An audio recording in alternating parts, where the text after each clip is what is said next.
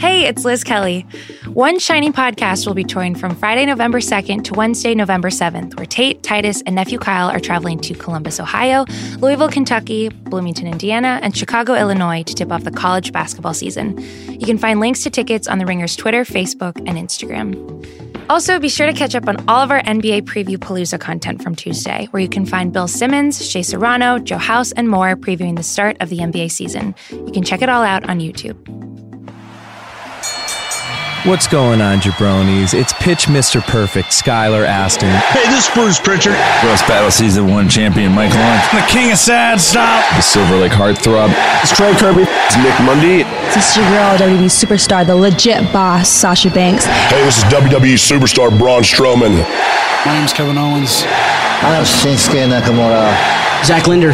Dan Black, aka the Goof Raja. I'm AJ Styles, the phenomenal one, if you will, and you're listening. You're listening to. Listening you're listening to. You are listening to the. You're listening, you're listening, you're listening, you're listening to the Masked Man the Show. Masked Man Show. The Masked Man Show. The Masked Man Show. The Masked Man Show. The Masked Man Show. The Masked Man Show.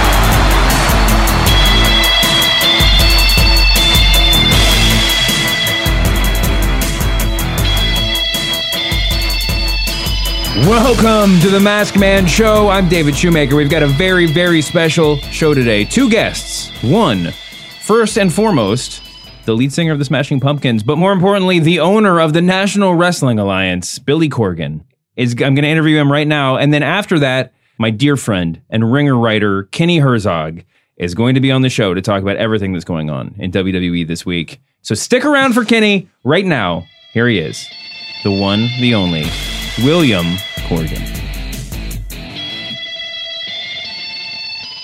And now we are on with uh, this is an incredible treat for me.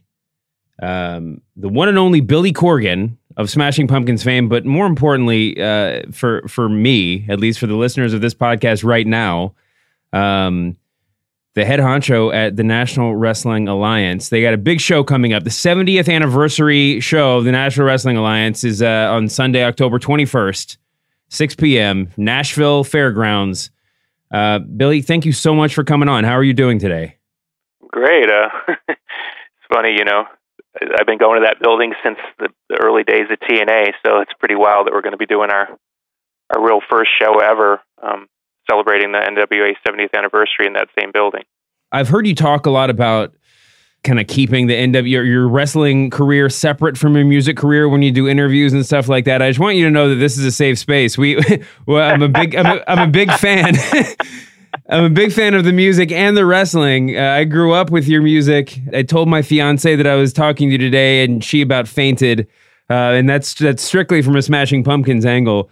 I, I'm sure you've done radio spots for as far back as you can remember for the music, and, and now you're you're doing both. Uh, you know, you're promoting your your music and the wrestling stuff. Um, and I felt like you know just just lining up your big show. It it, it felt like you know, I just felt I felt like I was I could hear myself doing it on the radio promoting a, a concert. But what are, to you as the creative force behind the NWA now? And I want to get in the weeds a little bit in a minute. But just when you put on a big show like this, does it feel the same as putting on a big as as putting as, as performing in a band? I mean, does it feel like is is it the same sort of anxiety and excitement leading up to it, or is it a whole different different animal for you? Uh, I think in in in this uh, position, you know, the concern is, of course, just promoting the event uh, with with its strengths. Where normally I'm in I'm in that weird position where if I talk too much about myself, you know, it seems like self-aggrandizement, and you know, it doesn't always kind of come across very well. Um, if you sit there and say, "Hey, I'm so great, come see me," um, so a lot of times you do this kind of weird dance between what you'd like to talk about and then sort of whatever you need to do to get people to uh, be interested in, in what you're trying to sell. And music and selling is always a bit of a queasy thing because most musicians don't get into music to, to sell things; they get into music because they just want to, you know, play music. So I'm I'm happy to promote because at the end of the day, this is this isn't really about me. It's about the talent and of course the history and legacy of the NWA. So I'm very comfortable in this uh, uh, part of my life because uh, it's really not about me. Yeah. Well, you talk about being comfortable as a performer. I mean, someone who's been up on stage. I mean, you've always sort of had that. I, I mean, maybe this is just an outside looking in thing, and, and, and I and I have this wrong, but it seems like I, I kind of felt like you always had the that sort of tension between the artist and the performer, and that's part part of what made you know your your your musical career so electric.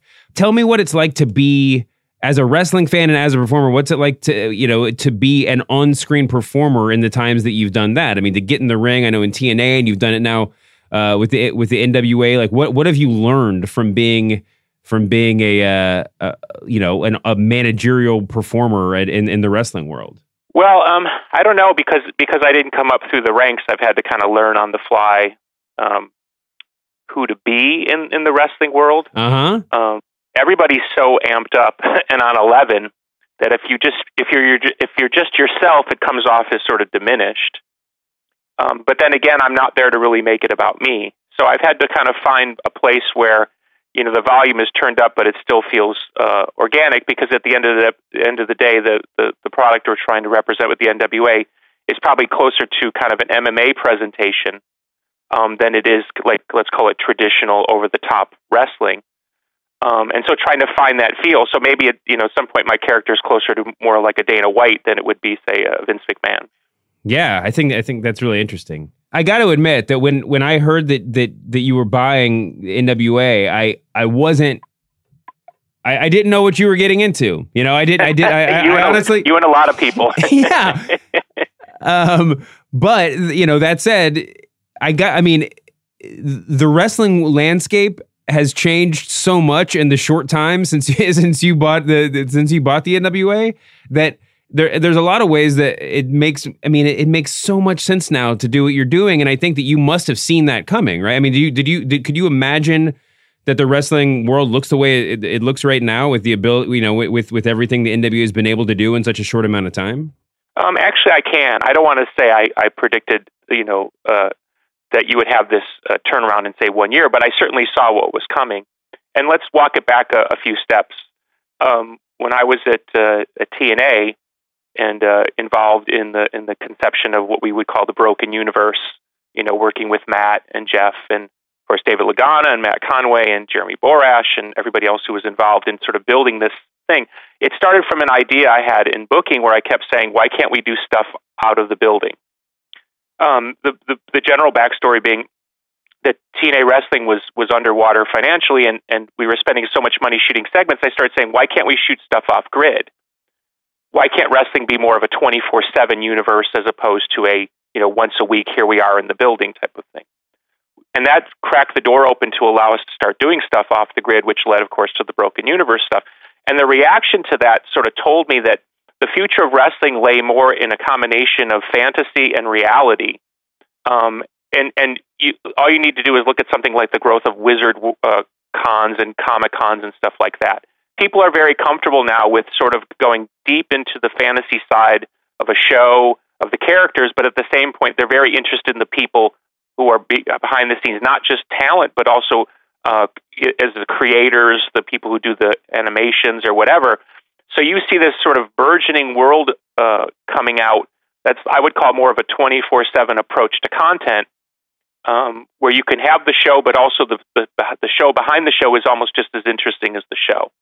So how do you balance that? And then of course you look around the world and you look at models like the UFC um, and how they they produce their content.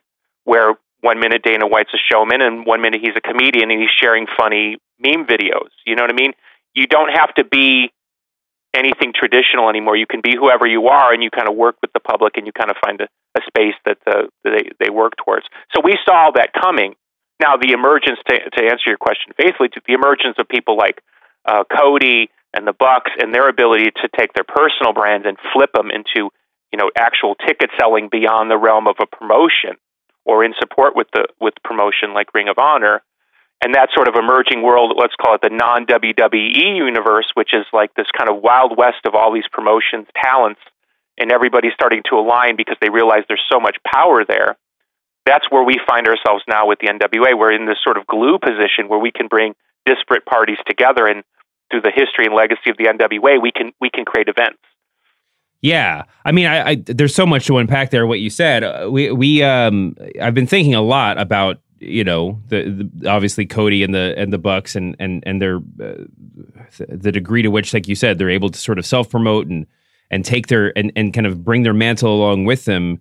I mean, I remember with TNA forever, and this is separate from your time there, but includes some of it. But there's every time there was the the, the, the they renegotiated the TV time slot. I mean, in wrestling history, the TV time slot is such a big deal, right? I mean, it's like that. Like it's it that's that's what you need to have legitimacy. And as recently as a year ago, two years ago, the talk with with a with it with a promotion like the NWA would have been, you know, do they have TV? Do they have a TV time slot?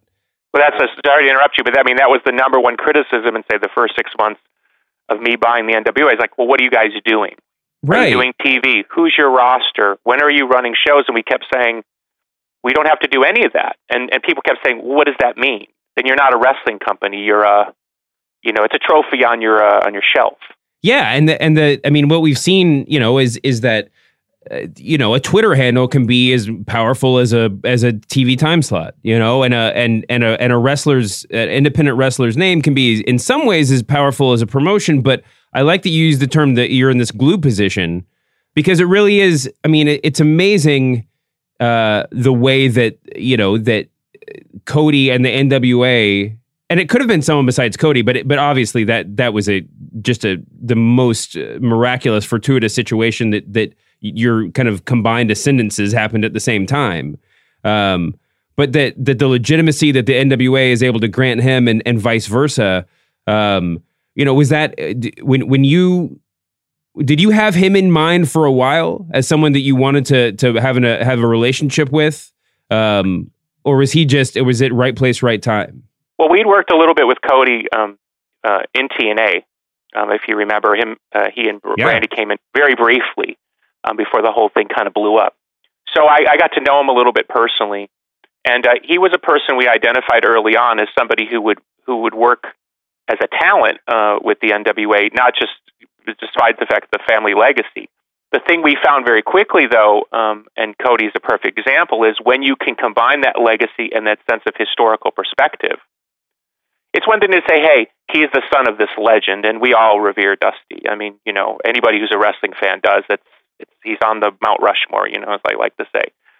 But when when he when he, when Cody can stand there and he can tell you about the history, and by the way, he's not 65 and he's no, no longer able to get in the ring.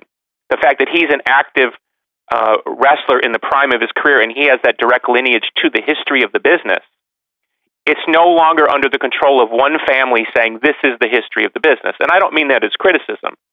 You know, the WWE has built this incredible uh, brand, and they can they can call it however they want to call it. But you and I know there's a lot of history that does not fall under the purview of the WWE universe, and some people uh, debate about that. Some people are not happy about that. My point is, is you you go out and create whatever history you want. I mean, I can say that very simply as a, as, a, as somebody in a in a band. I mean, I started with nothing and I made a history for myself. And now that history can be connected back and people can debate where my band fits in the historical lineage. But until you do that, so Cody had to ascend to the mountain to be able to talk about the mountain. It'd be one thing to say, hey, I'm the son of some guy, and yeah, you never heard of me. But the fact that Cody's there, you take one plus one plus one, now you're into a thousand. And that's where the history of the NWA suddenly, it's like, it's like somebody flips all the lights on.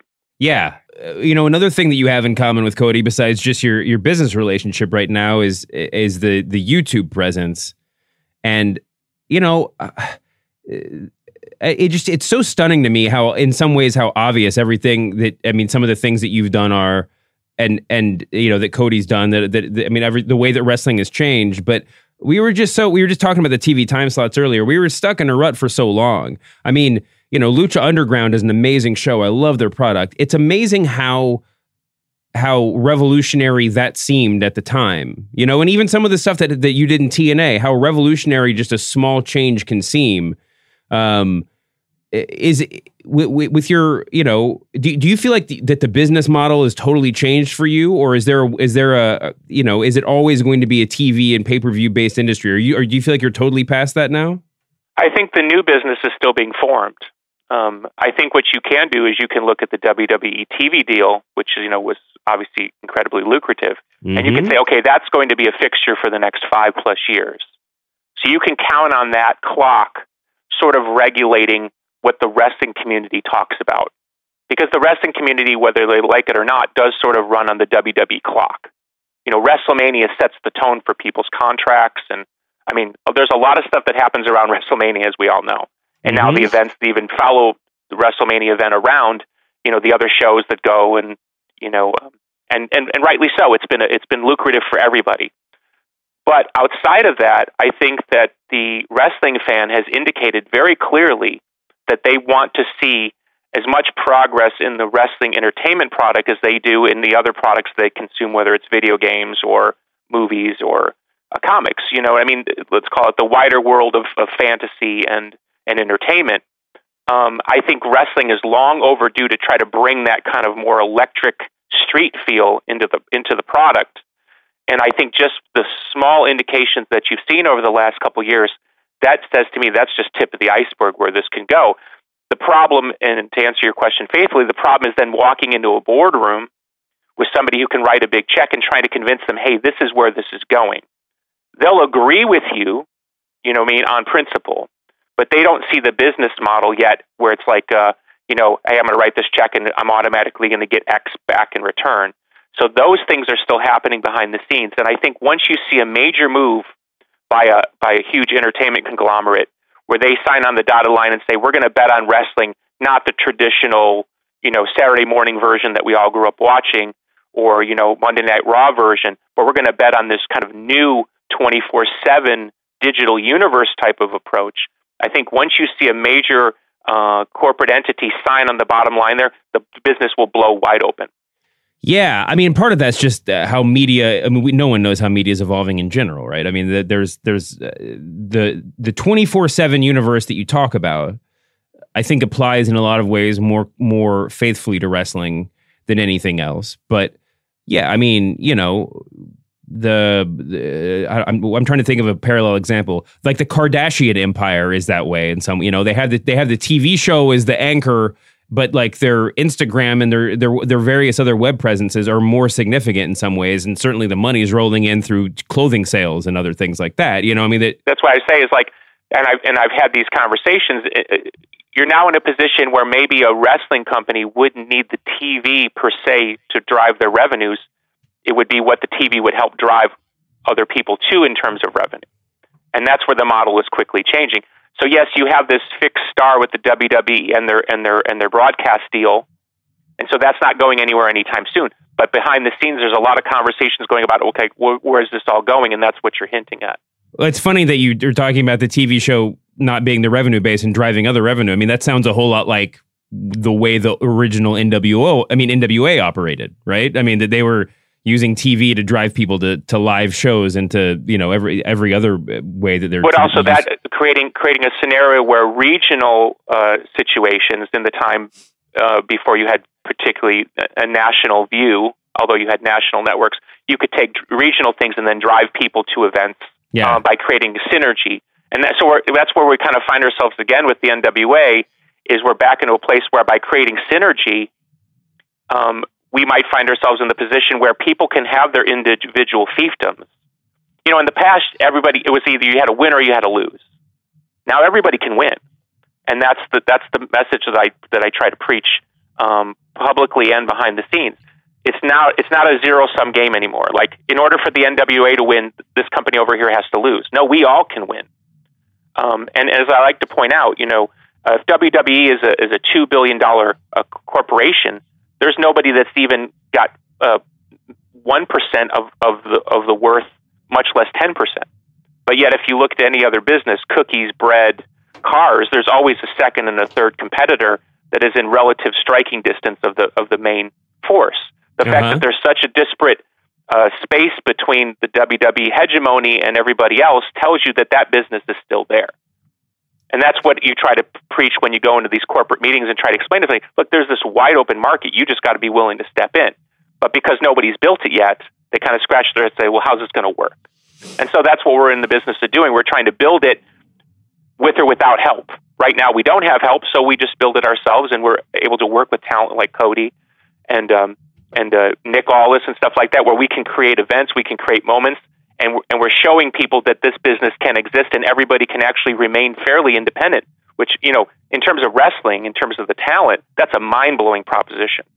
So this is sort of question that you've probably been asked and you and you are tired of answering, but I have to I have to say it based on what you're just talking about. I mean, is there a world Is there a version of this universe in which you're co-promoting shows with WWE someday?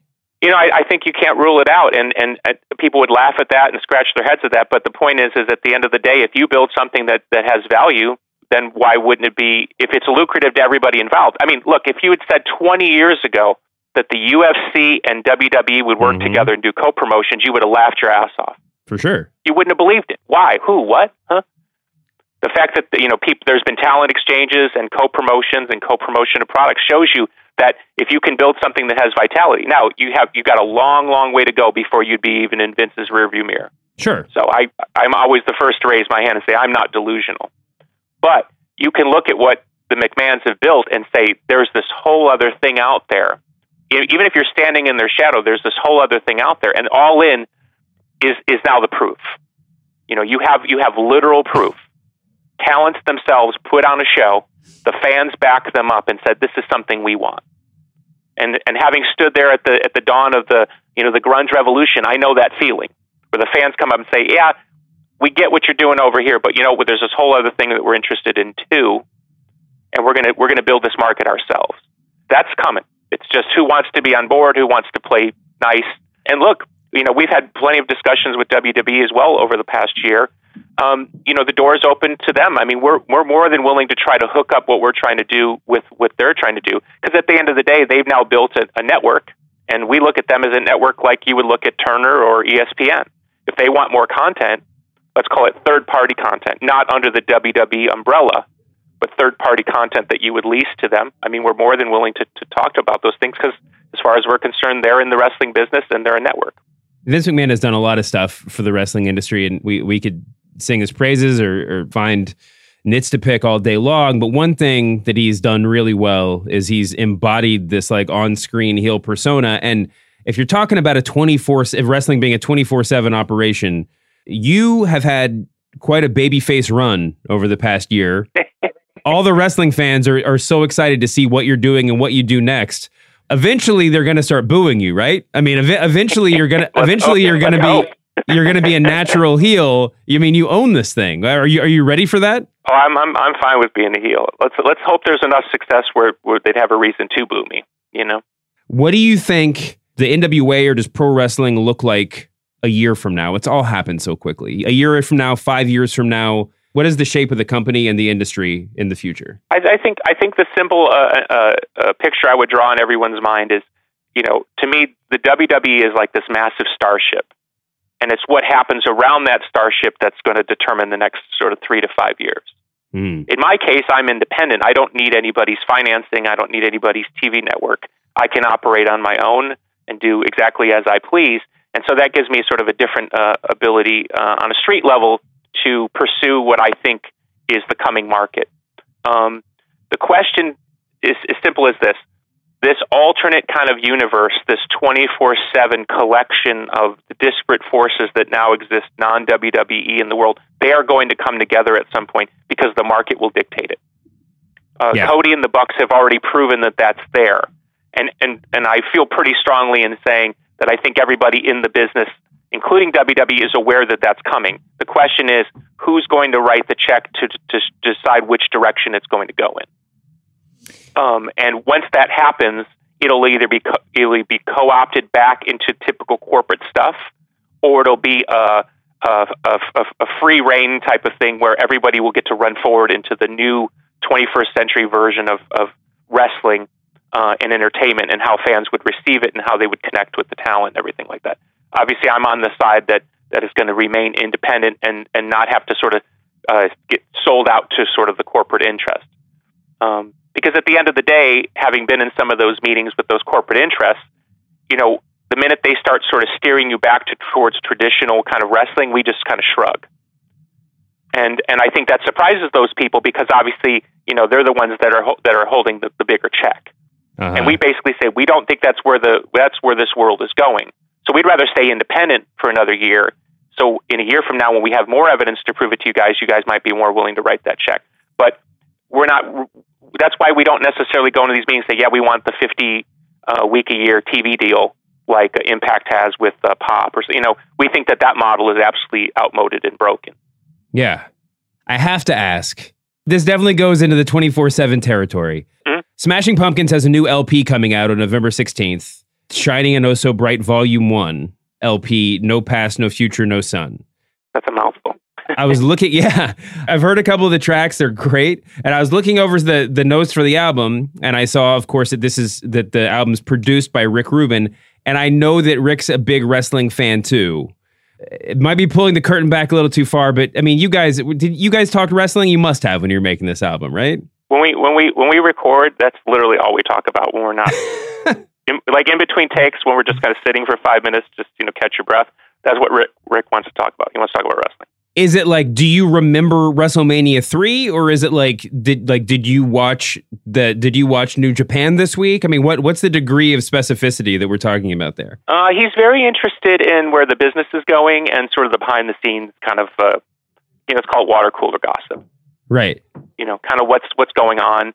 He certainly has some deep sources, so he'll you know he'll occasionally sort of show up with something that sort of surprises me because he you know he knows certain people. But no, he he he, he definitely follows um, what's going on and um, he's aware. But I think he's more interested in sort of like how it all fits together because to him it's a it's a wild world and and so he he has a good laugh uh, at how crazy that world is. I think that one of the uh, uh, I'm winding up for a compliment here. I think that one of the coolest things that you've done and about just wrestling in general right now is that is that this is the first time I feel like wrestling fan when people are like you're like find out that you're into wrestling, you can look at someone else and be like you just don't get it in a way that like people would talk about like the Smashing Pumpkins when they came out or like you know whenever there's a new when there when there's when there's new music that's just sort of like trickling up to the mainstream and not quite there yet, you could be like you can have that feeling that you that you're in on the ground level, you know? The average fan just doesn't get it. And they or the average media consumer. I mean, wrestling fans I think all sort of get it. Um, do you feel like when you talk to somebody like Rick Rubin, is there is wrestling a secret handshake sort of for you? I mean, do you know that do you feel like you know somebody more intimately when you find out they're a wrestling fan? I generally have uh, more respect for people when I find out that they're wrestling fans because what that tells me is that they're just they're they're they're uh, they're into life, they're into having a good time, and they're not going to let somebody else tell them what to think. You know, wrestling fans, by and large, are they're very independent-minded people. Um, if if if if the if the guy next door telling you uh, why you watch that stuff, you know, oh, it's all fake, whatever. If that's gonna if that's gonna knock you out as a wrestling fan, then you don't really have any guts for it. You know. Of course, yeah. All right, let's let's hit this one more time before we get out of here. Uh, the 70th anniversary show of the National Wrestling Alliance, 6 p.m. Sunday, October 21st, at the historic Asylum at the Nashville Fairgrounds. We got Cody uh, versus Nick Aldis, a two out of three falls match, which is uh, you know all the reason you need to show up. Um, but that's not it. There's I mean there's a there's a ton more going on. Colt Cabana is going to be there. Uh, who who who who else is on this card? Uh, Scorpio Sky, Sam Shaw. Um, there's a it's a this is a huge this is going to be a big event. Yeah, we got uh, Animal from the Road Warriors. Oh, Animals there. That's right. Oh, Willie Mack, Yeah. one of my favorites. I mean, this is this yeah, is Willie a Mack, uh, incredible talent. Um, we have a bunch of the former champs will be in that will be in the building that night, which is awesome. Um, we're we're rechristening a title, the national title. So um, we're doing a, an eight man tournament uh, that night. So there will be a new winner crown, and we'll we'll reveal the new belt. Um, so yeah, so this is our next sort of building piece. You know, we're we're going to finally start running shows, and then we're bringing the second belt back. We'll also have Jazz, who's the women's champion. She'll be defending. Um, so basically, now we'll start doing documentaries not only just for the 10 pounds, but also for the women's belt and for the national belt. Um, and then for anybody interested, the the uh, the pay per view will be on the FITE app. oh yeah. So yeah, it's a, it's a historic night, and uh, you know, uh, it's not a lot of times you can say, you know, hey, be there at the beginning. I mean, the NWA, yeah, it's been around for seven years, but this is really a new a new beginning. Um, we've obviously put the work in. Oh, it's taken a year to get us to the point where we feel comfortable even to run a show, um, and we've done a lot of amazing things already without running a show. So, and then having two great talents like Cody and Nick this in the prime of their careers, um, gunning it out for this title, which you know obviously means the world to Cody. And trust me, Nick is not a happy guy not being the champion. So um, anybody who knows Nick knows he's a prickly bear. So it's going to be a real good fight, and uh, I'll be there. It's going to. Uh, I'm very proud and just uh, just so excited about the future. And I appreciate you talking about where this business is going because that's the most exciting thing. Um, if people want to look at this show and say, "Oh, you know, what what does this mean about wrestling in the 21st century?" What it means is it's even possible. I mean, think about it. Uh, Anybody in the entire world can watch this event. Um, that's pretty crazy. you know, no one can say no, you can't watch this event. If you want to be there, you can go and get a ticket. But I mean, the whole world can tune in if they choose, and that's that's what's so amazing. Anybody can put out on this show at this point, and then having the history of the NWA behind you is, is even better. Yeah, I really appreciate you coming on. I'll just say you're absolutely right. There's nothing. There, I mean, there's nothing better for a wrestling fan, especially one of my generation, but but any any wrestling fan of all, to be able to like open up your phone and watch this event that would that would have been unthinkable, you know, five or ten years ago. But also to be able to watch event watch an event at the asylum. I mean, at the Nashville Fairgrounds, which is you know, as an old school fan, the, my running qualm with WWE is that everything looks the same and everything feels the same. And this is like an old school venue. You know, it's like the Sportatorium was, and I and it's so fun to watch that stuff to be there live or to watch it, you know, on FITE. Thank you so much for coming on, man. This has been a real treat for me. Oh, appreciate the conversation. Thank you so much. All right. Have a great day, man.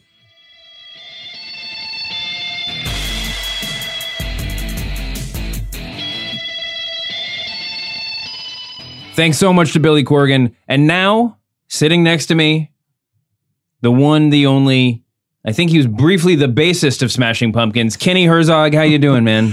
I am doing well, and uh, I, it's a pleasure to uh, step into the shoes of, Dan of William Germain. Corgan. Oh, William Corgan. Yes. Um, oh, I, in in one sense, Dan St. Germain. But yeah, yeah, sure. Dan Dan is uh, Dan is off doing his thing right now. Um, I'm sure it's something very funny. Kenny, thank you so much for swinging by. You've written a lot of really cool stuff for us at theringer.com. Um, you wrote something, you had a great interview this week with Terry Funk, and we're going to talk about that in just a minute. But before we get there, the main event um, of this podcast, at least this portion of the podcast this week, is something we've been talking about on and off for a while, both on this show and, and you and me in text messaging and on the phone and stuff. Um, you know, WWE, there's nothing that they love more than mainstream attention. You know, when something they do crosses over into the pop culture, like the the, the wider, the broader pop culture sphere, and everybody that when when when I'm walking down when I when I walk into my office and one of my coworkers is like, "Hey, I saw something with wrestling on TV last night." That is a great moment for me, but more importantly, it's a great moment for Vince McMahon. That's what he shoots for with everything that he does. I think this week might have been an exception when mm-hmm. John Oliver decided to do one of his lengthy monologues about the catastrophe that's that is the, the Saudi Arabia right now, and decided as his little hammer to focus on WWE and their upcoming show there. Yes, he did, he hit it with like a ball peen hammer. It wasn't, uh, you know, a, a, you know, regulation carpenters.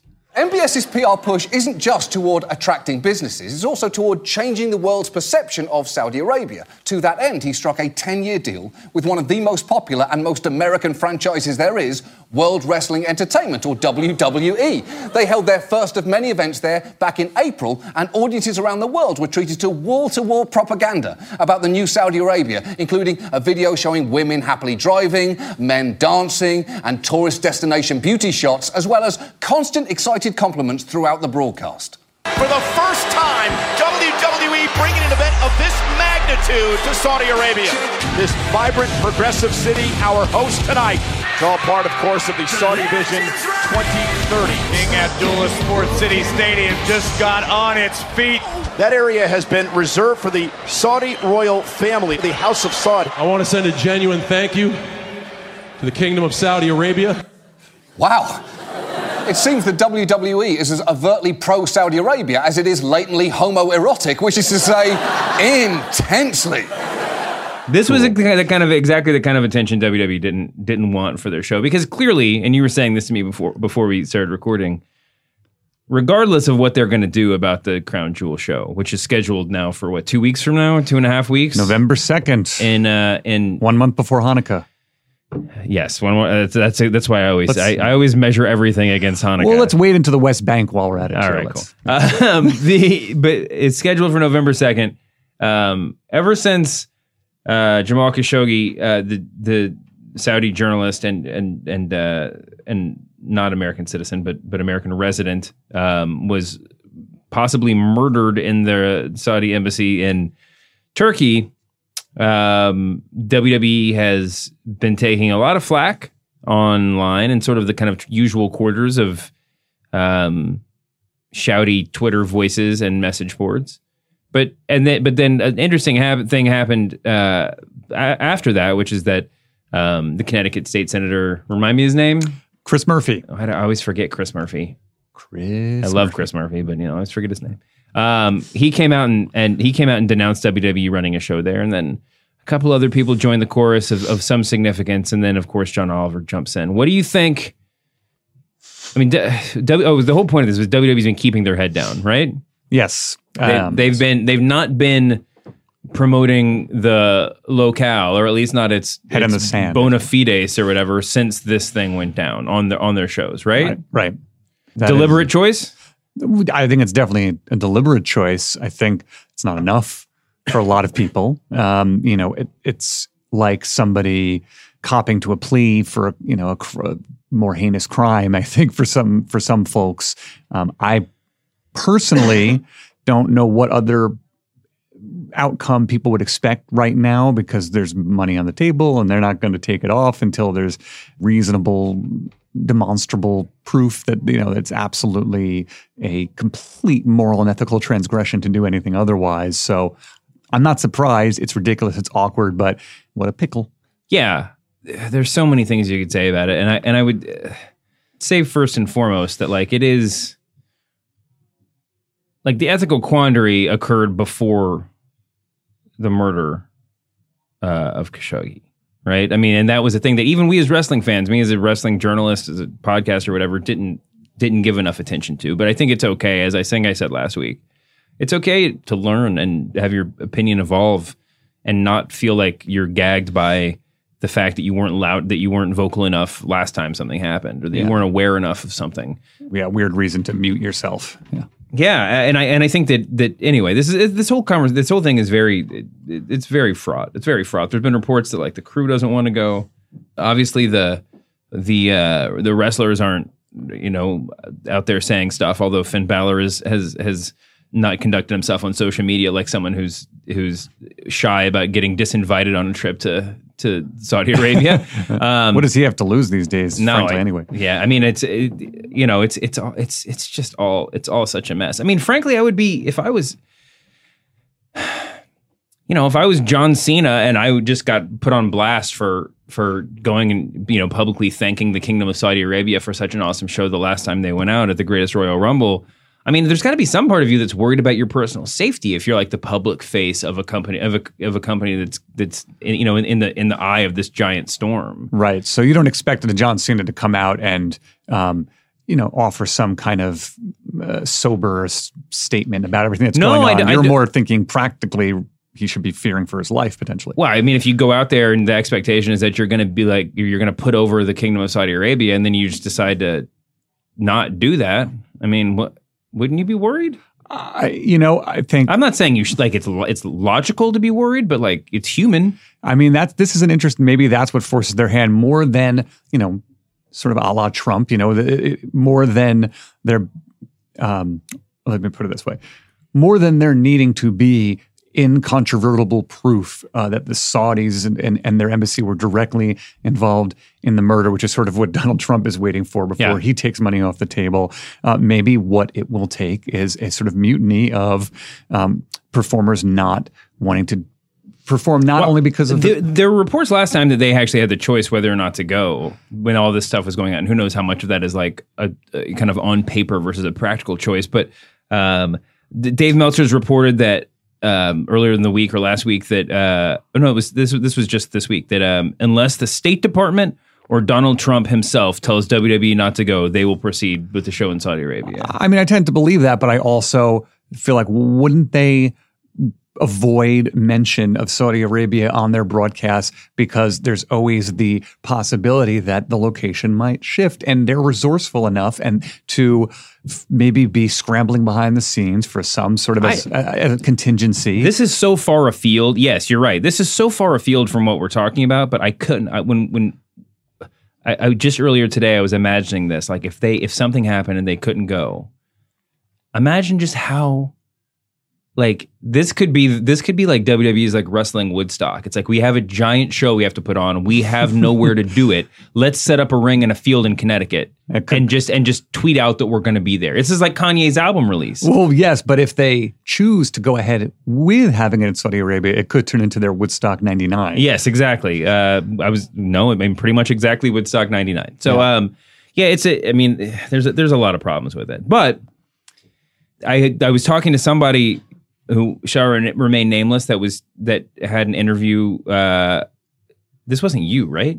I well, well now you just named me if it is, but I, I know. So if, if this wasn't if this was you, pretend I didn't just say that. And Jim, you can edit any of that out. I talked to somebody earlier in the week who No was way. conducting an interview with some WWE folks and uh, on screen personalities, and the only stipulation in the interview was that that we're not you're not to talk about Crown Jewel or the politics thereof. It's like Fight Club.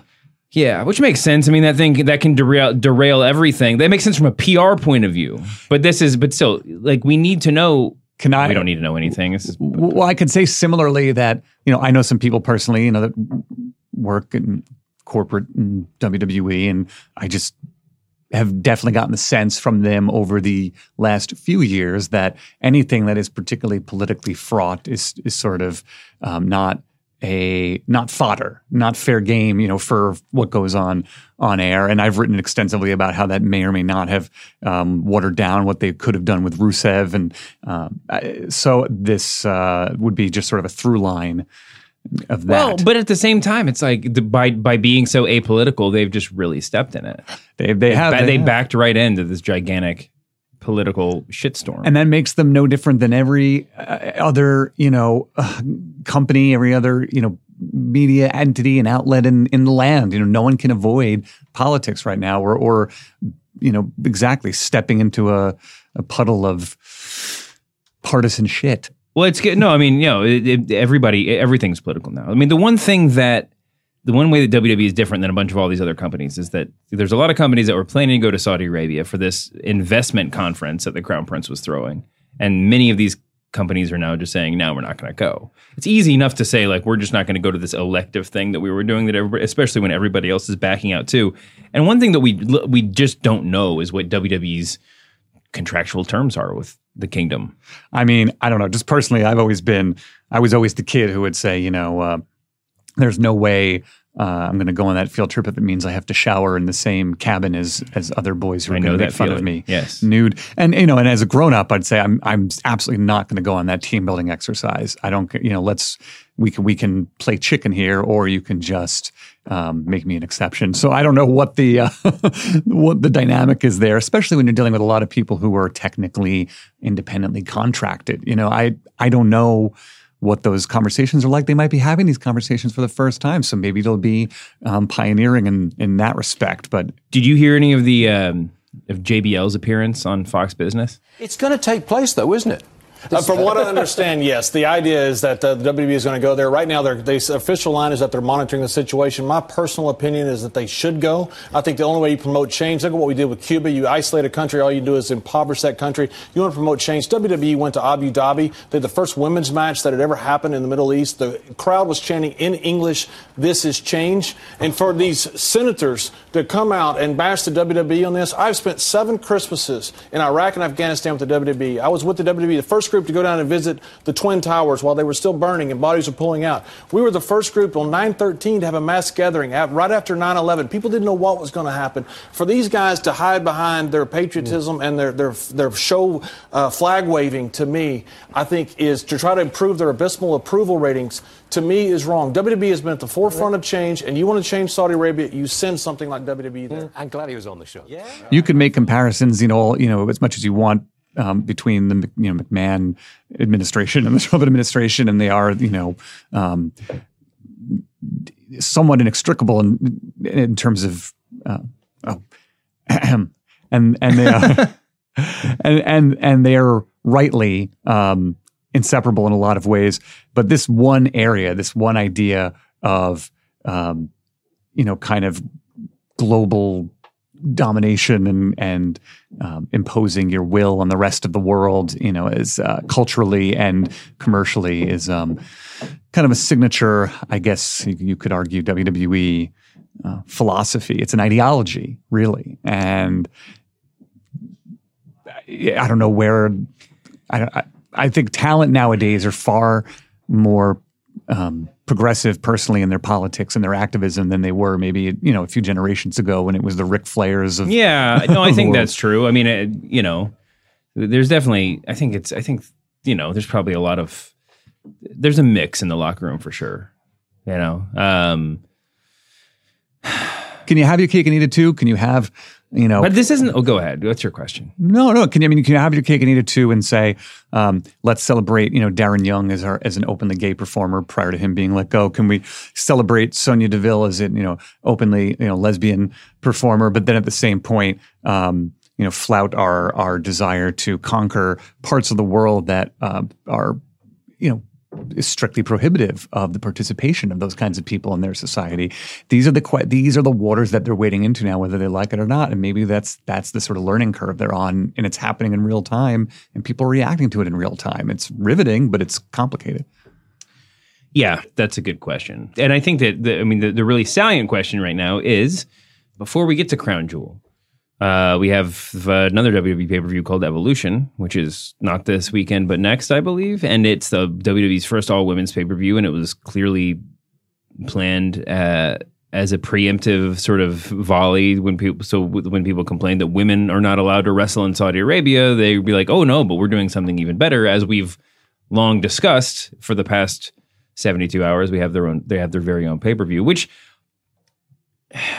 you know, evolution is interesting from a, a couple of points of view. One from one is that it's totally now been buried by the existence of Crown Jewel and all the sort of like discussion that's that's bubbling out of that. That's the great irony. Yeah, and even and and then there's the, the very functional equivalent, parallel irony that they haven't even booked the pay per view. Like we have a title match that just came together last week, right? The that Bella turn they for some reason put off till last week. yeah, right, right, right. Uh, and it and the other like two other matches from the card um, were combined into a tag team match because Lita and Trish Stratus are who knows if they can work and Alexa Bliss might be hurt. And then that what was yeah, there's a lot of a lot of a lot of rumors about why those two matches got subsumed into one tag match, and then the sma- on the SmackDown side, we actually ha- we obviously have this Charlotte uh, Flair um, Becky Lynch feud, which is bonkers good. But literally, I believe every other woman on the SmackDown roster is now has now been um, rounded up into this battle royal, which has become its own its own internal political minor shitstorm because when they announced it, like every woman on the SmackDown roster, re- like replied to the tweet with gifs of their own faces looking dissatisfied. which which could all be part of the storyline, or it could be a, you know their campaign to um, to change that the same way that they campaigned to ultimately instigate the you know quote unquote divas revolution you know, a few years ago. I don't. I mean, it just it's just like as far as booking goes, like does anybody? There's no excuse for a battle royal unless you're booking. Uh, unless you're booking a battle royal and where the in sole purpose is Braun Strowman eliminating 29 other men, and like if the, if it's like the gimmick exists for the gimmick, or where it's like a legends battle royal or some you know just some excuse where like some match where the entrances are all that matters. Why not do a mini tournament on the card to crown the new number one contender? Why not do something or just throw together some random matches? You mean You for the record? You mean um, there's no there's no place for Royal Rumble in this context, of course, uh, for a battle royal in this context, because of course we all agree the Royal Rumble. Well, the Royal Rumble is different, Yes, and it has and it has stakes. But the Royal Rumble is, is set up so that you can have people can be showcased. Right. Or straight up battle royal is just like just everybody stand like you don't know like It's a mosh pit. Yeah, literally, it, it could literally be people off the street performing in the match except, until it gets down to the final three. It's a sea of humanity. Yeah. right. Because it's not it's not staggered the way that it tends to be in in in, in No, it is- Royal Rumble. It, it is the closest thing to a literal waste of a wrestler's time, so uh, that there could possibly be. So I guess what's funny is that several weeks ago, it looked like they were actually really setting the stage for what was going to be, you know, a bunch of different threads of things going, you know, into evolution. You saw Asuka and Naomi teaming up; they were having issues with the Iconics, and um, you know, you saw that trouble was brewing. With you, if you could see the writing on the wall, the Bellas were going, were up to something, whether they were going to, um, you know, turn on Natalya or Ronda or both, uh, and and it does feel as if as we've gotten closer, they've gotten um, a lot more lax about that, and perhaps that's because they've been busy scrambling to manage this crisis, manage this whole situation. But that feels like uh, uh, an excuse uh, not valid, really, because they have enough um, personnel to be yeah dealing with with putting out different fires at different times, and for someone to keep their eye on the ball and make sure that this thing gets to the finish line while someone else is over here, you know, figuring out how to, you know, politic this issue with the Saudi Arabia business. Yeah, I just don't know. I mean, I just think that uh, all the politics, all the literal politics aside, or, or first definition politics aside, if there was ever any doubt that evolution was just sort of a sop to people who, a preemptive sop to people who are going to complain about Crown right. Jewel, then all the evidence you need to see is the fact that they've booked no one into matches.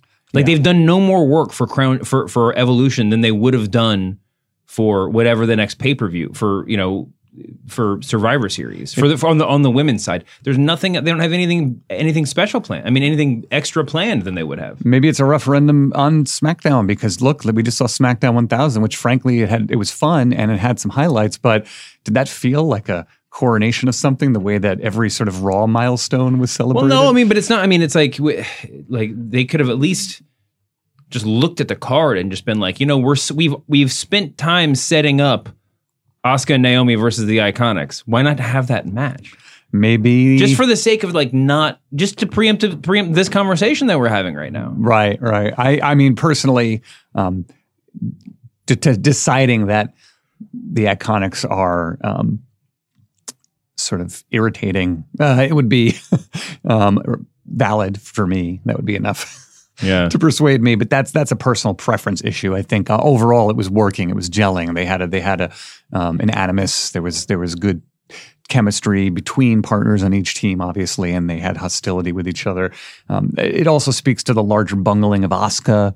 So there's maybe some things that are endemic to um, how they're still figuring out ways to sustain um, meaningful work for the women to begin with. Maybe yeah. this was, in a way, evolution. No, it's, it's, just frustrating. The whole thing is frustrating. At some point, someone, I mean, listen, Vince McMahon doesn't listen to this podcast, and probably no one at WWE listens to the podcast, but someone, it's, at some point, Asuka is going to ask for her release, or or Asuka's contract's going to come up, and Vince McMahon's going to say out loud to someone, "She didn't like, she didn't grab the brass ring." Right. And the people in that room are not are going to say, "Okay, they're not going to say no. We left her off TV for no reason for two months, and then we didn't book her a match in the big in the.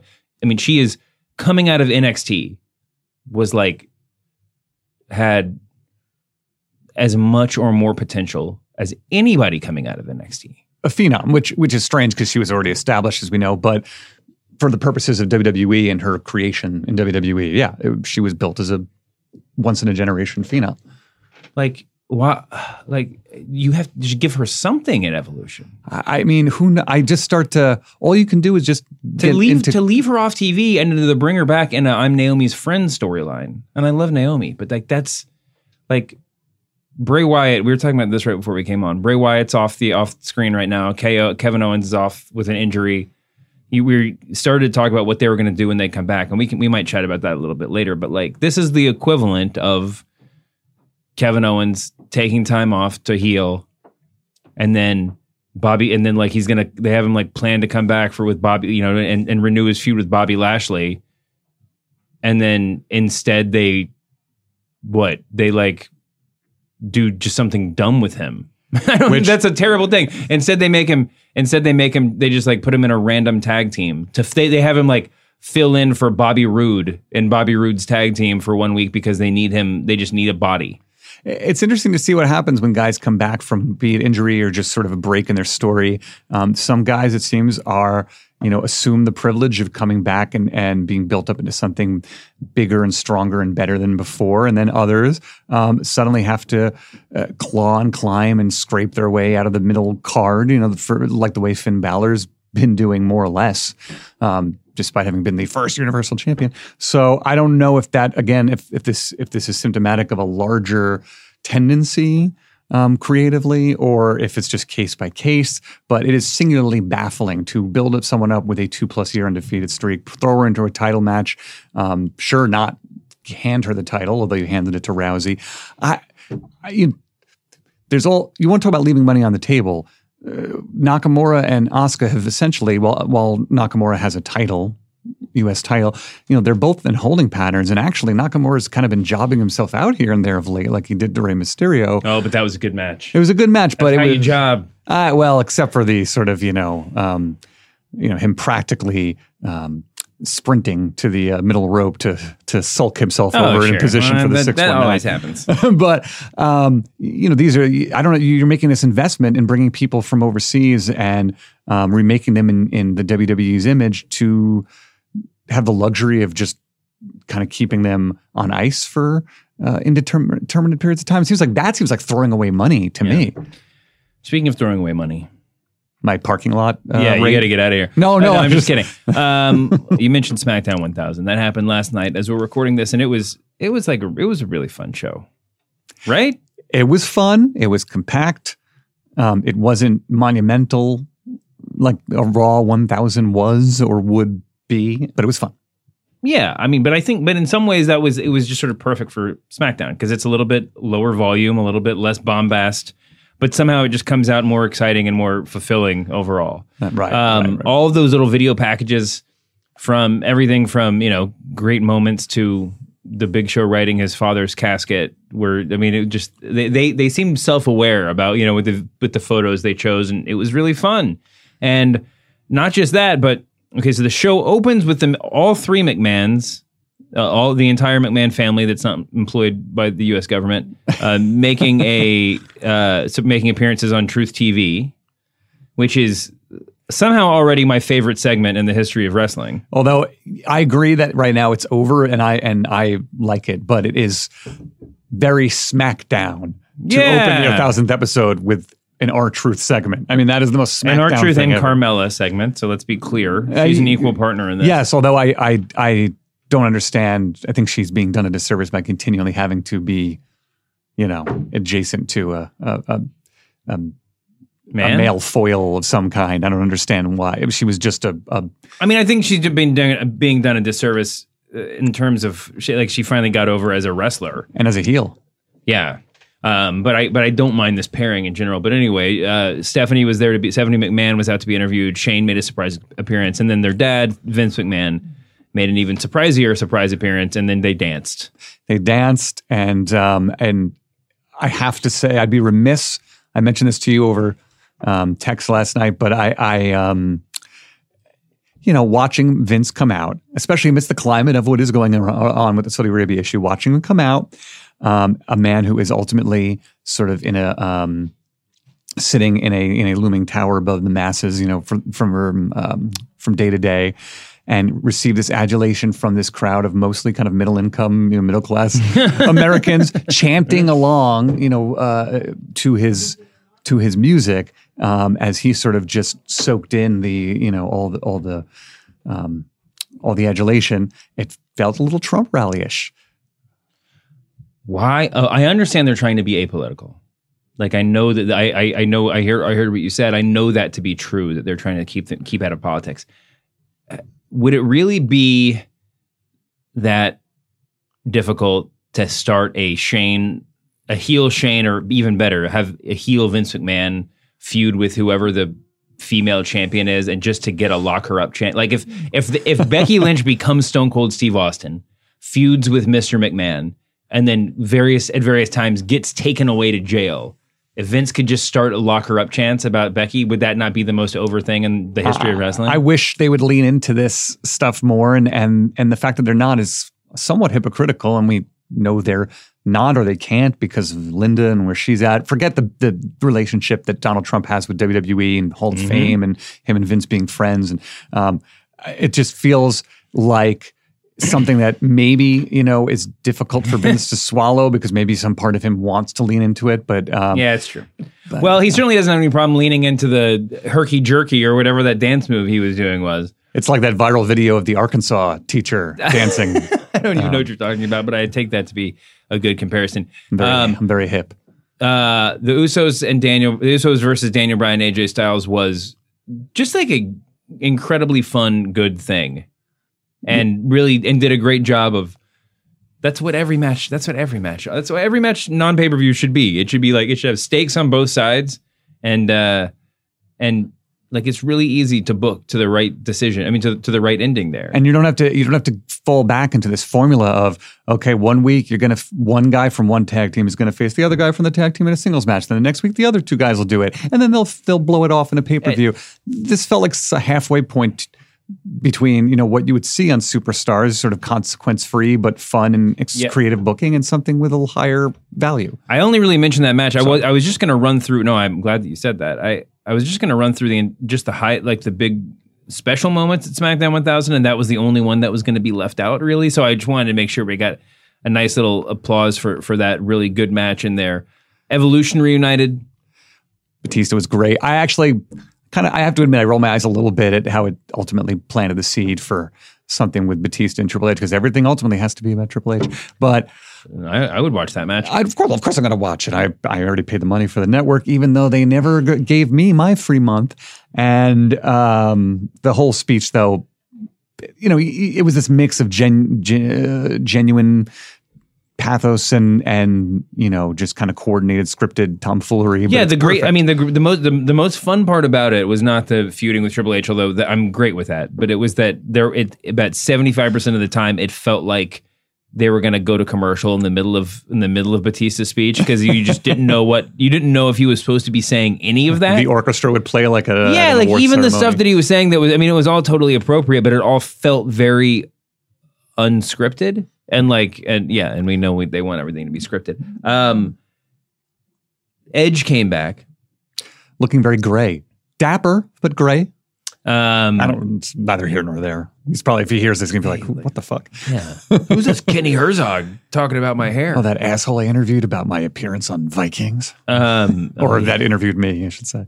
Uh, so he came back, episode of The Cutting Edge, which was cool to see him back and everything. And and uh, but this isn't about him coming back. This is uh, Becky Lynch gave another uh, incredible promo, maybe the best promo of her career. It was so good. Like it wasn't a monologue. It wasn't like a, she didn't tell a story, but man, she is so good. She delivered, and it was awesome, and it was a real rush. I just get a little perplexed when I see reaction. You know, you take things on Twitter for granted with a grain of salt, but that's what you're looking at to gauge how people are reacting. You know, the, the she's so over, she's so over. And I want to say, you know, but the whole conundrum with her right now is the whole, if she's intended to be a monster heel, she's not really supposed to be over. She's supposed to be getting heat. Well, I don't know. There's a difference. I, there's not a difference anymore, but I don't, you know, she's not generating necessarily heat, but she's just well, it's not her fault that they push her as a heel when they. I mean, it was when. I mean, and, and listen, there's not a distinction uh, on the good to evil continuum. There is not a distinction between don't break your neck getting out of the ring or whatever she said to Edge, which was uh, amazing, Yeah. and Ronda Rousey's telling Nikki Bella that the only door she ever opened was the one to John Cena's dressing room. Right. If anything, Ronda's was more of a heel statement, and the other one was like a quip. One is quippier, and the other is just like hilariously mean spirited. But I mean, they're both hilariously mean spirited. I'm just saying, there's only so much you can do. The difference between a baby face and a heel in 2018 is that they're on different sides of the stage when they have the whole cast, when they have the whole locker room come out for an announcement. I mean, that's Right. it. Well, and that was the that was the greatest. Um, which it always still. I'm such a weird kayfabe. Not that it still bothers me when they do that. What you were just talking about, but um, it may have been the best advertisement for Evolution what they're trying to theoretically do in earnest with Evolution. That Edge essentially let himself come out to be emasculated by Becky Lynch without putting up, you know, a fight um, to put her over, and because you know that's kind of where um, things have evolved. That is into. how you, that that's that's how you put people over for That's, sure. that's how you, and and I just think the the sentiment of you know a popular male, iconic male wrestler um, making a special appearance to essentially let himself get torn a new one by a powerful female is kind of where the WWE wants to be at right now and purports to be at and is in its best moments. Yes, that was really fantastic. I love that segment. That counts as a special thousandth episode event. Um, and the Big Show, though, the Big Show coming out, making his big return to, I guess, join the bar. I that's that's what I saw some people term it as. I saw it as more, you know, we'll wait and see why or what that was about. I mean, the greatest thing of all, of all of the, the of all the amazing throwbacks that happened on SmackDown 1000, maybe the the most poignant of all was Big to- Big Show turning turning heel. Like, there's nothing. The, I, Big Show has turned, but has has jumped between face and heel on SmackDown probably more times than the heavy, than the the world title has changed hands. And all that has to happen is his face has to drop or it has to turn up. I mean, Yeah. that's he has, and that's what that's a testament to his um, malleability and his way that he's sort of tapped into the nuances of what how he performs. I don't think it's just a given that you know Great Khali wouldn't be able to pull that off. You're right. If there was, if it weren't for him wrestling last week, you're, the, you're right. The assumption would just be that he came back just for that, just for the moment, and Right. we, and then whatever, we'll see him maybe sometime in the future. I, I, I you know what? Um, I, I'm a big uh, fan and admirer of the man, and uh, I hope to tell him that to his to his face one day. Um, Mysterio's back. Mysterio somehow looks like he's ten years younger than the last time I saw him. He looks 10 years younger and very tanned, but he also looks, he looked a little gassed at points in that match. He had a little trouble kind of whooping up, you know, a frenzy from the fans, and he actually kind of had to take a couple of breaths before he springboarded off the rope. And look, oh who am I? I couldn't even, you know, run a sprint in his shoes. I just have to mention that. do, do can we should we start a conspiracy theory that that's actually a different person underneath the mask? That's Hunico. Yeah. Hunico got all new tattoos. um, I will say that Ray is. I know he's he's. This isn't the first time, but he's he's wearing the uh, he's wearing like the regular tights sort of now instead of the instead of the JNCO pants or whatever that he's been wearing for the past twenty years. Right. The kind of shiny baggy, the shiny bell bottoms, and I just want to give him props because uh, there are a lot of people who came up at the same time as him that are still wearing baggy pants. Uh, are you speaking about the charismatic Enigma?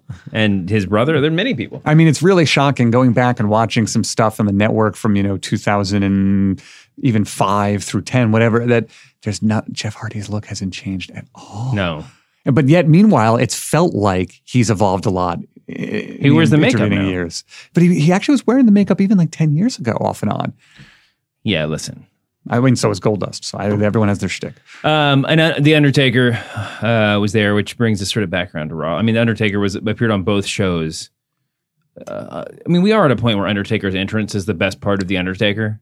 But I got to think that if I bought a ticket to SmackDown 1000 and the show ended with him telling DX to rest in peace, I probably would have sat in my seat for at least 25 minutes waiting for whatever dark match was to come. It's like waiting for a. It's like wanting a third encore at a, at a concert or something. I, I I joked to my wife we were watching that live, or I was watching that, and she was just on the couch. Um, and when he said, you know, I you know I only have three words, which I couldn't believe it because he you know had done that promo just the night before. Really weird. I just ad libbed "suck my dick," which I was really hoping, and and and she laughed and said, "Oh, I really hope he says that." And then unfortunately, um, I, I you know I'm not going to say the Undertaker is in, at risk of you know becoming a character of himself and, and, you know he's first and forever a character writ large but uh, i think you're absolutely correct that his entrance music is is the peak I have a little, mi- very, very minor quibble with this. with Uh, me. one thing, no, no, with no, with that, with with with the Undertaker. Actually, I have I have a list of quibbles about the show. One quibble is, I know it's unavoidable, but maybe don't have the Evolution reunite two weeks before you have a pay per view called Evolution that is unrelated. It's amazing it's like they in every way possible and inadvertent or purposeful they seem to be clouding or stealing the the spotlight out from under evolution standing on its own I mean, I don't. It's just so insane. But quip number two. why do they have to call it evolution to begin with because there was the faction Quip. evolution i don't know i don't know It's it's so strange. You could have called it like. But qualm number two is you could have called a lot of things. Qualm number two is that if the Undertaker truly has, and I know this is a marketing thing, don't don't at me, don't don't don't. I know I know why it's happening, but if the Undertaker has no respect for Shawn Michaels and Triple H. Why does he respect them enough to acknowledge them as DX and help them sell shirts? like that's not they're not DX. They were the same. They're the same two people who we called Shawn and Triple H three weeks ago. Well, and this isn't to some extent why you miss having guys like CM Punk around because they it was baked into their character that they were going to break the fourth wall and those things and, Yeah. be, and be meta. And um, it's a sh- and the Undertaker can be um, very authoritative about that. He doesn't even he doesn't even have to be sort of a wise ass about it. He can simply say, "Hey, I have the I have the gravitas to." Refuse to reference you the way you're choosing to be referenced and that's Mhm. going to be part of what gets under your skin and drives our you know um, our animosity. I, you know i i don't i don't have much good to say about the way they're going about this but i understand why they're doing it. And and as you mentioned you know i did talk to terry funk about it somewhat and he um, illuminated some of it. And i talked to a lot of friends of mine too who were kind of saying you know just stop be a grown-up kenny you know? It's like it's just business and you know he's far more they're all far more concerned about their war chest than than their the credibility of wherever their story left off you know in 2010 so i, I understand all that but I maybe some naive part of me the little fan in me wants there to be a little bit of, of consideration for everything. You mentioned your Terry Funk interview, which I wanted to talk about some. You got the Funkster on the phone to talk about I got the Funkster on the phone. the many varieties of wrestling retirement, uh, which you also wrote about separately last week. But the but Terry Funk seemed a little bit. I mean, I kind of said what you, what, what you kind of imagined he would say, but he did he did have. Um, well, why don't you tell me what what did what do you what you you you called Terry Funk and you said Shawn Michaels is coming back. Is this weird? I didn't even say hi. This is Kenny. I had nothing. I just right away. Yeah. Sean's coming back. Um, no, he was he was had a lot of opinions about it, and um, it- he fell somewhere between you know being very kind of pragmatic about. Um, you know, taking opportunities we can get them, especially when there's been a, enough interest because you've been away for long enough, and also, um, you know, feeling being a, a, a true you know wrestling fan himself and feeling like it'll also be a good show and it'll be entertaining. And um, we don't need to be so cynical. And uh, guys like Shawn Michaels or in Terry Funk's opinion aren't going to come back just to half-ass it. So everybody just chill out calm down. It'll and have fun. And yes at the same time, Shawn Michaels will make his money.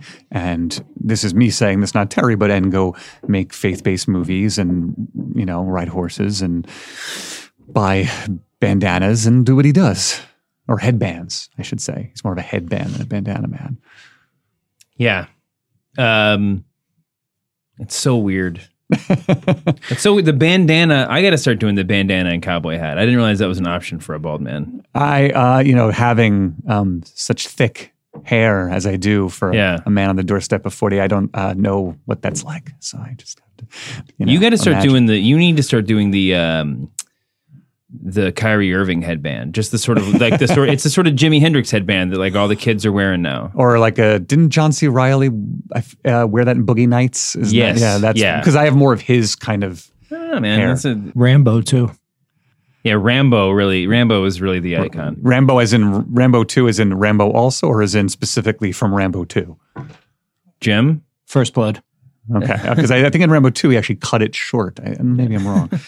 Is there anything else? Okay, the, the only other big note on Raw that I that I want to touch on. We got we had a Shield versus whatever their name is match. Uh, Uh, are they the dogs of war? Are they. Drew and and Drew Braun? Do, Drew Drew McIntyre, Dolph Ziggler, They and sound like Brett Kavanaugh's friends. yes, I don't know. and uh, and uh, Braun Strowman teamed up against the Shield once again, and it, the match ended with everybody mad at everybody. It seemed like the the bad guys, the heels, we'll call them, just fully broke up at the end of the match. Now I don't know if Drew and Dolph are still buddies, but because basically uh, the Dolph Dolph ate the pin, right? I'm gonna I'm, gonna get all this confused. and then yeah, that's fair to say. And then Braun Strowman got mad and slammed him. It's like you can't don't never lose. You you know you've lost for me one too many times. You scrawny shrimp. And did his power slam, and then as he was getting up, Drew hit him with the kick. Yes, I don't think you come back as friends from a from a intentional claymore. The, right. So Drew and Braun are definitely not friends. What was unclear was if Drew was doing that in defense of his friend Dolph Ziggler or not, because Drew just then left on his own. He didn't try to take Dolph out with him. Well, oh, and by the way, Drew and Dolph are still, I believe, Raw Tag Team Champions. Sure, but that's that's that's very mutable. Well, it just means it's not like Dolph's gonna gonna side with Braun and, and Drew's gonna what go they his own should do is have the WWE's first ever intergender match. Let's do Bayley and Sasha. Let's say Dolph and Dolph and, and uh, Drew break up. So Dolph is left to defend the titles on his own, and he loses a match to Bayley and Sasha, who then just take the tag team belts for themselves. This is sort of like my idea that I've always wanted to have for intersport trading, where you could trade, say, you know, Alex Rodriguez for Alex Ovechkin. Um, but But they have to play. I yeah.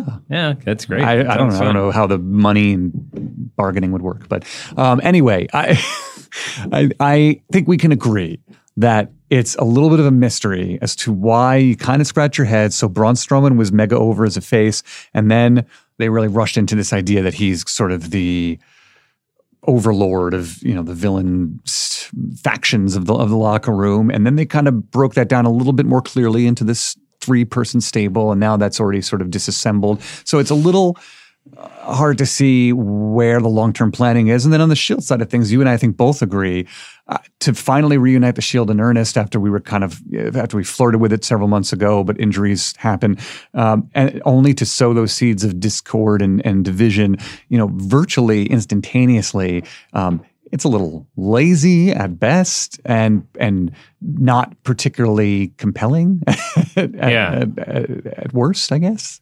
Yeah. You could flip the worst and best. You could maybe I'm saying the same thing. Ultimately. No, it's it's it's very weird. I mean, listen, you asked the, the specific the question is why did they put these guys together and then break them up? And I think that this is sort of I don't think this is the worst thing that's ever happened. But I did say a couple weeks ago that if it turned out that if that these if the if these three guys break up before Survivor Series and it looks like the only reason they were ever together was to have a three on have a non-title main event for the Super Showdown. I mean, that's the reason why. And this this is all this seems like that is true. Which so that's disappointing. They they brought them together because they wanted a foe for the Shield that could carry them through this Australian show without putting the title on the line. You want they put you're saying they put Strowman and Ziggler McIntyre together because they needed a foe for the Shield. Yeah. Okay, but then and the Shield then are only together despite it seemingly already coming apart because it would set up something else, and at least in the mean, meantime, they could sell a lot of shirts for two months. The existence of a thing. You're right. This is the critique. This is this is the to me the most salient criticism. The existence of a thing is not a is not a program. It's not a storyline. right, right. Putting the Shield back together is not a story that quote writes itself. Similarly, deciding to have an all women's pay per view is not in itself a story that people are going to buy tickets for. Right. Unless unless there's a again like unless it's built around a tournament or like whatever. Like they they shot themselves in the foot by saying we're having the first ever women's pay per view. Oh, but we can't announce the the Ronda Rousey match because we've decided just to s- slow walk that feud. Yeah. Uh, which by the way, Rousey was on fire on Monday night and deserves lots of credit for On that. On fire. A few a few things didn't quite land, but It's for the most okay. part, yeah. No one else could have given that promo any better. No, Very no, few people. It, was it was real. It was fire. It was raw. And she, you know, the thing was, you could tell she finally got. I think, and the Bellas, I'm sure, guided her into saying, "Don't hold back. Just rip into it, no matter how personal it is. That's what we do in this business. Just go for it." You know. But to be to not be able to book her, I mean, to, to advertise her match, I don't know why Nikki Bella. I mean, I guess there's the total Bellas and stuff, but like, oh, man, you need to sell tickets. You need, I mean, this might be the time just to go all in with her versus. I mean, imagine if Asuka was in position to have a super fight on this card. Yeah. Yeah. Unf- unfortunately, she's not been booked for anything. But but this is, you know, I mean, there's a lot of ways. There's a lot of cool things you could have done. I mean, I like Nikki Bella and I like watching her wrestle, so I, I'm a little bit biased, but um, I, I guess it's almost kind of um, just a, a perk of her, you know, seniority and her status. I guess I I, I don't know. Yeah. Well, anyway, uh, the point of that was was to say that like putting the shield together does not is not automatically a storyline, and it seems like the only story they know how to tell with the shield really is that the shield's breaking up. Right, and maybe they should just stop stop doing it, and just the next time they you know reunite, it'll be at the Hall of Fame. You know, Listen, uh, if this just just keep, to keep the tension up and the shield is going to stay together for six more months, then maybe it's a good idea. maybe, but I don't see it where I don't see how you pull back, and then if you do, how you act like this just didn't happen. I don't. I just don't understand why you needed to.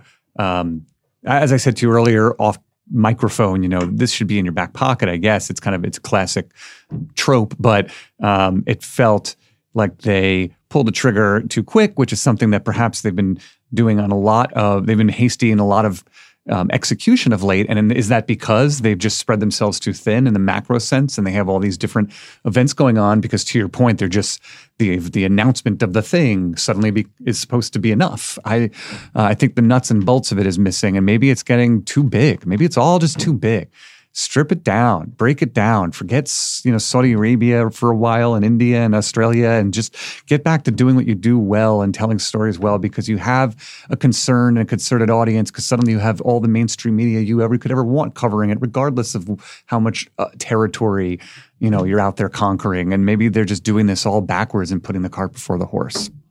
Yeah, I think there's a lot of a lot of truth to that. The last Our thing, truth? yeah. The last thing I want to talk about uh, uh, when it when it comes to Raw and everything else is this is I mean you know we don't we don't revel in like internet reports too much. Although I think this was a Meltzer thing. I think there was a this was a this is a legitimate uh, this is a, a legitimate thing. Um, this is W. Is he apparently? Yeah, Meltzer reports that WWE is hoping Drew McIntyre can turn into someone who carries the company, uh, and compared the his pairing with Ziggler is like Michaels Diesel in '95, which obviously was the point from the moment that they teamed up. They were doing the Michaels Diesel gimmick from right, you know, as soon as they got together. But it it definitely looked like at the end of Raw. I mean, he was the last man standing. He was walking out walking out on his own. What what do you think his ceiling is as a performer? Well, he is a tall man, so you, uh, he probably hit it fairly. Uh, but I, I, you know, again though, if they're going for this idea of um, global domination, and I don't know if any one person can carry that load, carry Totally that water. Uh, you know, it's like, it, and I think it's great that they have people that can be talent that could be ambassadorial for different continents and and on different um, representative arms of their social media presence, the way that you know Jinder Mahal is maybe so heavily featured on you know the WWE India social media. But I don't know if there's any. I just don't think there's a lot to reports like that because I just don't think it's the model of right now. Well, I don't think it should be the model. I think, I mean, uh, you know, I mean, I guess Austin was the last person that sort of carried the company on his own, but that that very, very quickly and necessarily transitioned into a sort of League of Nations, no, not the wrestling Right. version of like all of the. I mean, the, that era of him and The Rock and Mankind and DX and you know, all there's all these all these people, and there were a lot of other people. Kurt Angle later, and you know that that had very significant parts in in keeping the company. I mean, the, the the greatest moments of success for WWE over the past 20 years have been moments when multiple people were hot. You know, CM Right, Punk and John right. Cena worked together. You know, I mean, they and and and um probably their biggest moment involved Alberto Del Rio. You know, I mean, it was it was you need you need lots of you need heat from a lot of different uh quadrants. and, and maybe this maybe this is going to sound a little too Vince McMahon-y, but to some you can't just predetermine or anoint somebody this or that, especially now because we know you know how Drew McIntyre was literally called the he was chosen literally one. called. Let's not. I was going to say, you know, he was, in, at least in story terms, you know, anoint, anointed a long time ago. But you can't, you can't just simply appoint someone that way. I I think it has to be something that you kind of go out and you do have to go out and take. I gotta Not say, br- if anybody else in the company, if there were, I mean, he is is clearly has. I mean, we know we have so we we have so much history with him, and the same thing with Seth. But if there were two guys that were going out and having the kind of matches that they've now had on Raw, what three times over the past couple of months with the, the the quality of performers that they are, especially when they're working together. I mean, this is they're they're they I I, I like watching them so much in the ring together. And I want to point out, I mean, they would. I'm just oh, the whole the end of the sentence was if anyone else were doing this, I, I forgot to. If anyone else were doing what they're doing, we would be saying that's the future of the company right there. I mean, that's but I think these things are made in the ring essentially. You know, it's, Mhm. it's it goes back to the old Stone Cold. You know, happened overnight. You know, and he you know ran with it. It's not like Vince McMahon thought. You know, when when Austin came back in the WWE right before this the Uh-huh. Attitude Era. What was uh, his gimmick again? Oh, he was the sheriff Ringmaster. or whatever. Or The uh the Ringmaster? ringmaster. Oh, ringmaster. It's I'm not like. Vince McMahon said the ringmaster is going to be our guy. So these two guys are making it happen, and maybe hopefully they're paying enough attention to that. But I'm going to say the big distinction is the same. The thing that Rollins and McIntyre have in common: they both have chest hair. It's true. Chest hair might be the new feature. well, that- ever that ever since Triple H quit shaving his chest, I think that was a clarion call to everyone else. If you want to be cool, you quit shaving. We have to get out of here. Jim is waving at me like a crazy. I don't have a lot of chest hair, but I have some. I got I got en- I got enough to get over in WWE. That's Yeah. for sure. I can make it. I could wet it down. we did not talk about the fact that Shawn Michaels may be having a dream match against. Uh, is it Daniel Bryan? Wait, who, what's he doing? He- now, there's rumors that he's going to be wrestling at WrestleMania. I sometimes I watch old Royal Rumbles and WrestleManias with my kid all the time, and we were watching a Royal Rumble from '95, the one with Pam Anderson, and and I just thought to myself, I AJ just Styles, yeah. Hmm? Uh, Wrestle Talk says that he might be working 35 against AJ Styles. Sorry to interrupt. no, no. I mean that might have been a dream match if 39 year old Shawn Michaels could have wrestled, you know, 39 year old AJ Styles, but um, that's all. That's a sort of cliche take, but um, I just have to say, having literally just the other day watched the Royal Rumble from '95 that I think Shawn Michaels won. I didn't watch it till the end, but it was the one where Pam Anderson celebrated with him. Uh, I just and then thinking, I can't believe that he actually still was coming out in his weird um, glittery vest, you know, in the mid 2000s for more Royal Rumbles. And the thought in 2018, beyond what's happening with the brother, the Brothers of Destruction, of him coming out and preening to Sexy Boy and and having a quote unquote dream match against. AJ Styles or whomever in 2018 or 19. It's just enough, enough, enough. Yeah, yeah, I'm with you there. Um, I think it would be better if he was actually just wearing a long hair wig, like that he had glued to his head. That would that would at least raise the comedy value. All right, we got to get out of here. Um, my hope spot of the week. I thought about a lot of things here, things I'm hopeful for, things that are promising. You know, the Becky Lynch's promo, the tag match on SmackDown. There are a lot of hopeful, but but those are those are a little bit more established. I try to look for something that I noticed for the first time, or you know, it's it's relatively new for over the past several weeks that it gets me excited to watch wrestling. And this week, it was you know I'm a meta guy. I'm always talking about like second and third level degree stuff. This week, it wa- this has been going on for a couple weeks, but this week the thing I loved more than anything, the thing that gave me hope, was Renee Young's shtick in this post kayfabe era, where basically the only way to thread the needle of work and shoot is that Dean Ambrose is a terrible husband. So like every like every time the Shield or Dean Ambrose's motivations come up, they go, well, I mean, they don't say it outright, but clearly the implication is Renee Young, you were married to him. what do you what insight do you have? And her response is, I haven't seen him lately.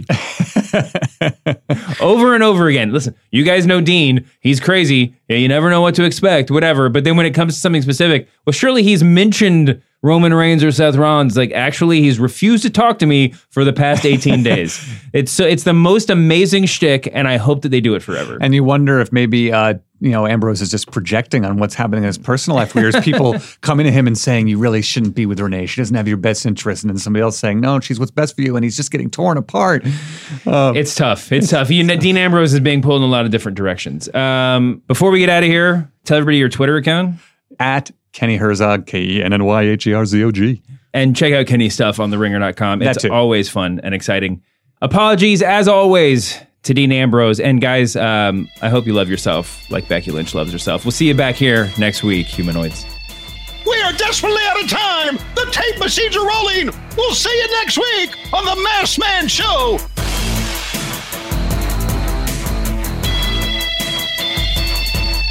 Know how you said like John Cena should be like worried, possibly scared. Uh huh. Is that why he's been wearing that toupee and he wasn't at SmackDown 1000 because he's in hiding? It is the closest thing to a literal waste of a wrestler's time.